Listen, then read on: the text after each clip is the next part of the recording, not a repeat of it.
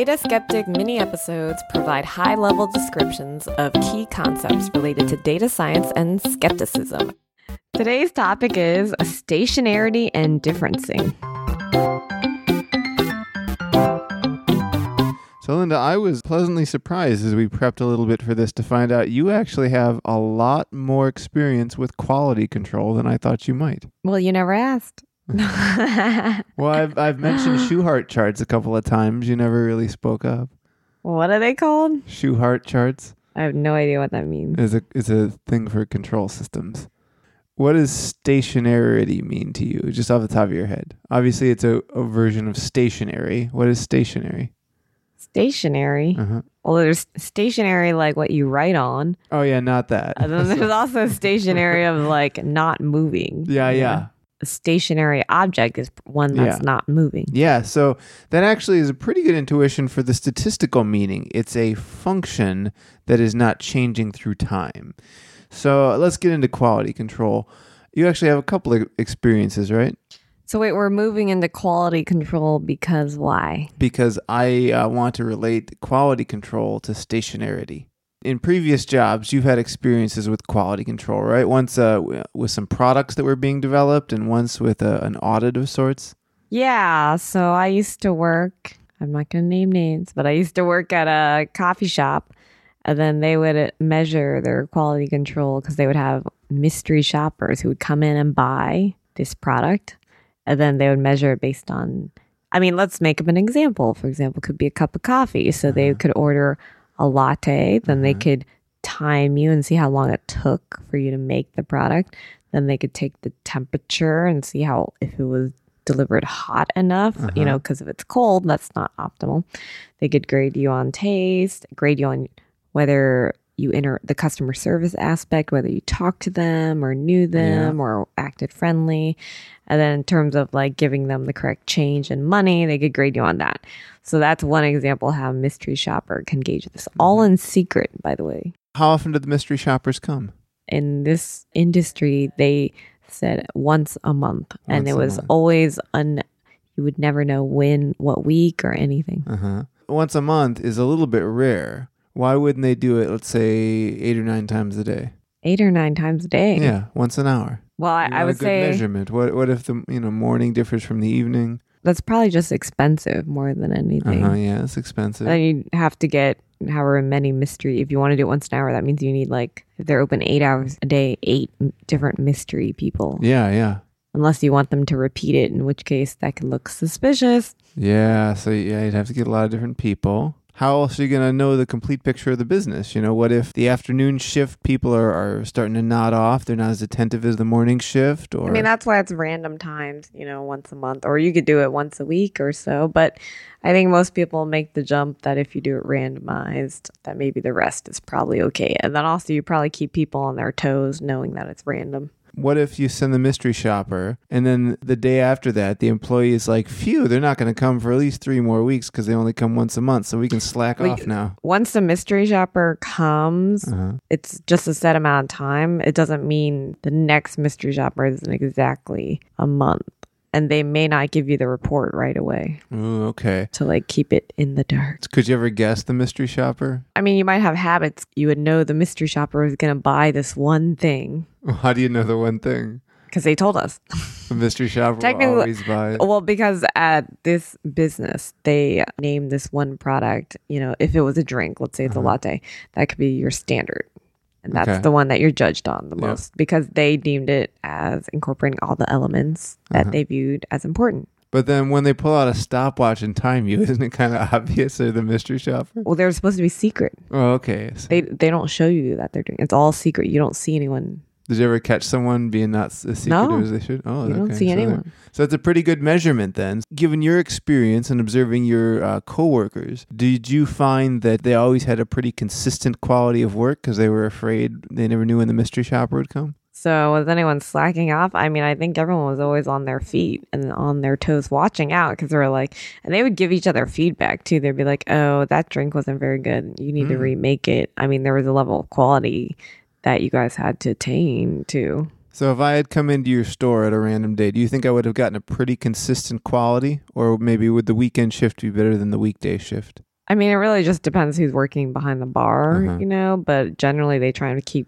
the experienced people behind the bar so that, Right, you know, consistent. consistent, Yeah. predictable workers. That's another reason why they probably want to maintain the same workers. So it's a consistent team. So why do you think all those things would be valuable to a business? Well, it's dependable, right? Mhm. So if you're a large franchise or a chain, you probably want people to know that when you go and eat and drink there, it's the same standard Yep. everywhere. Yeah, and the mystery shopper should be able to audit at any time, and they can expect a consistent experience that the average is always the same, and a known variance that, you know, the quality, yes, it's not maybe precise every time, but it's within a certain range. You know, the line could be a little longer, a little shorter, or whatever. For those who already know about this sort of stuff, I will also say that the covariance must not depend on time. But if anyone does know what that is, don't worry about it because I want to get into just more the gist of stationarity. So if your process is stationary, you get to take advantage of lots of useful statistics in addition to the value just being consistent, plain and simple. Maybe your coffee shop was pretty consistent day to day, week to week, month to month. What do you think about fruit cultivation? So you uh, eat fruit pretty much year round, maybe even daily, right? Yeah, I try. how does time affect it? Do you get different qualities in the summer versus the winter? Oh, yeah. So all fruit or veggies have a season. If you buy it when it's prime season, you have a wider variety, Mhm. and usually it's cheaper and it tastes better. Right, so you can't control the seasons as a farmer, but you can make sure that things that other things are consistent. Like, you know, if the produce needs to be refrigerated, let's say, then you can make sure the fridge is always working and it's always at the right temperature, and that doesn't depend on the time of the year. So you can fix all the parts that you can control, and then you uh, find a way for what you can't control, like the seasons.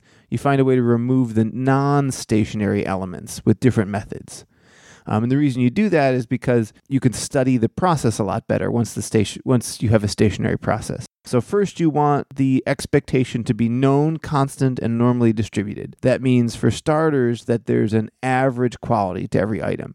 If you pick up one off of like a conveyor belt, you have a good expectation that that one represents the whole bunch. You might get one that's a bit above or below average, but you also know that average and you know its variance. Okay, so we're talking about a conveyor belt of fruit, Mhm. right? Then you know I might not be very good at Mm, sorting mhm. or handling the fruit. What happens? Yep. Well, so your your hiring practice is actually part of your process. You want to try and make sure that's as stationary as possible. That you always get a consistent quality of worker with uh, a controlled variance.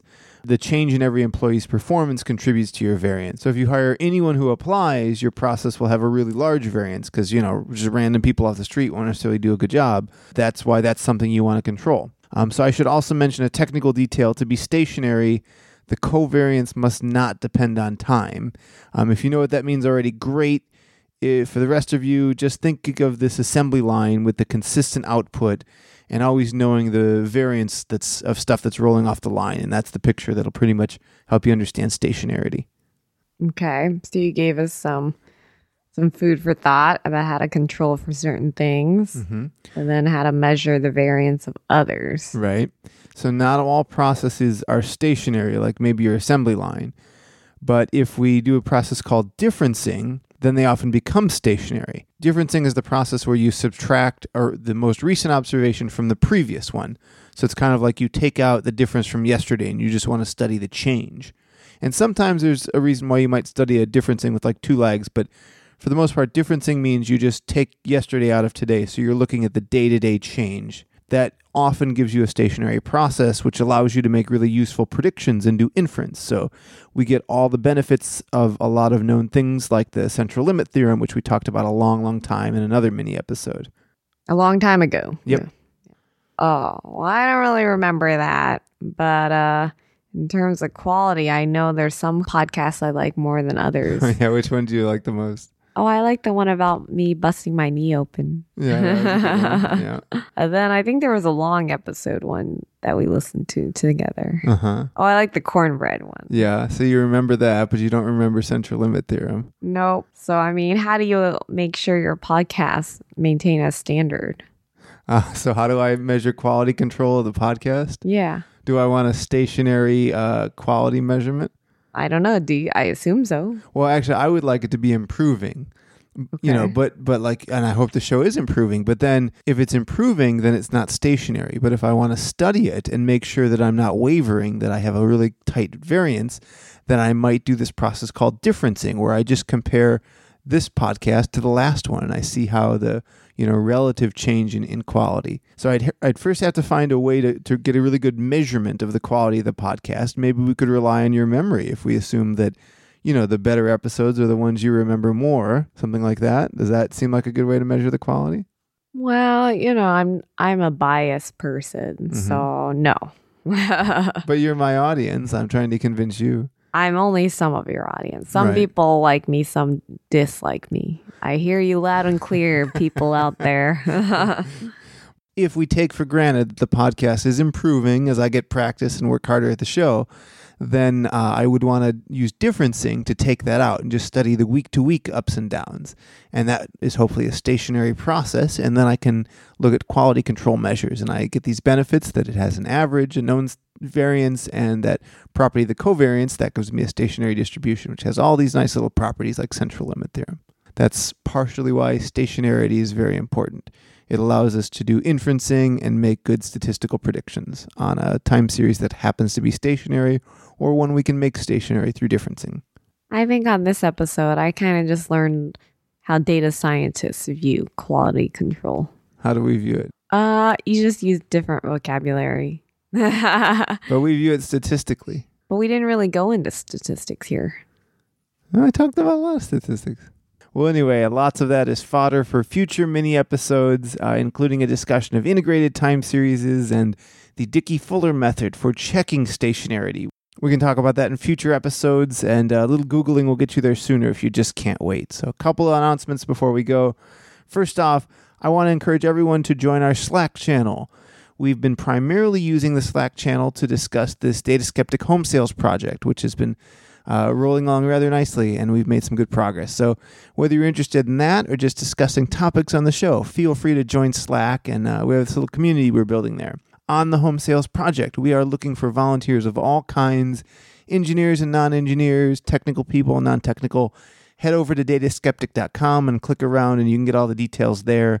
And last but not least, also at dataskeptic.com, we're launching this little interns program. It's kind of an experiment. I want to take on two people for about uh, a month in the summer.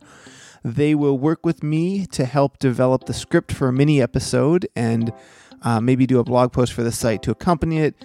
I'll meet weekly with the two people, just, you know, it can be remote over Skype, help them through the process, a little bit of mentoring. So I'm looking for like a student in a field related to data science. If you want to apply, there's details at dataskeptic.com. Please submit your resume by Friday, May 27th, 2016. And there's details, like I said, at dataskeptic.com if you're interested in being a short term, part time intern for the show.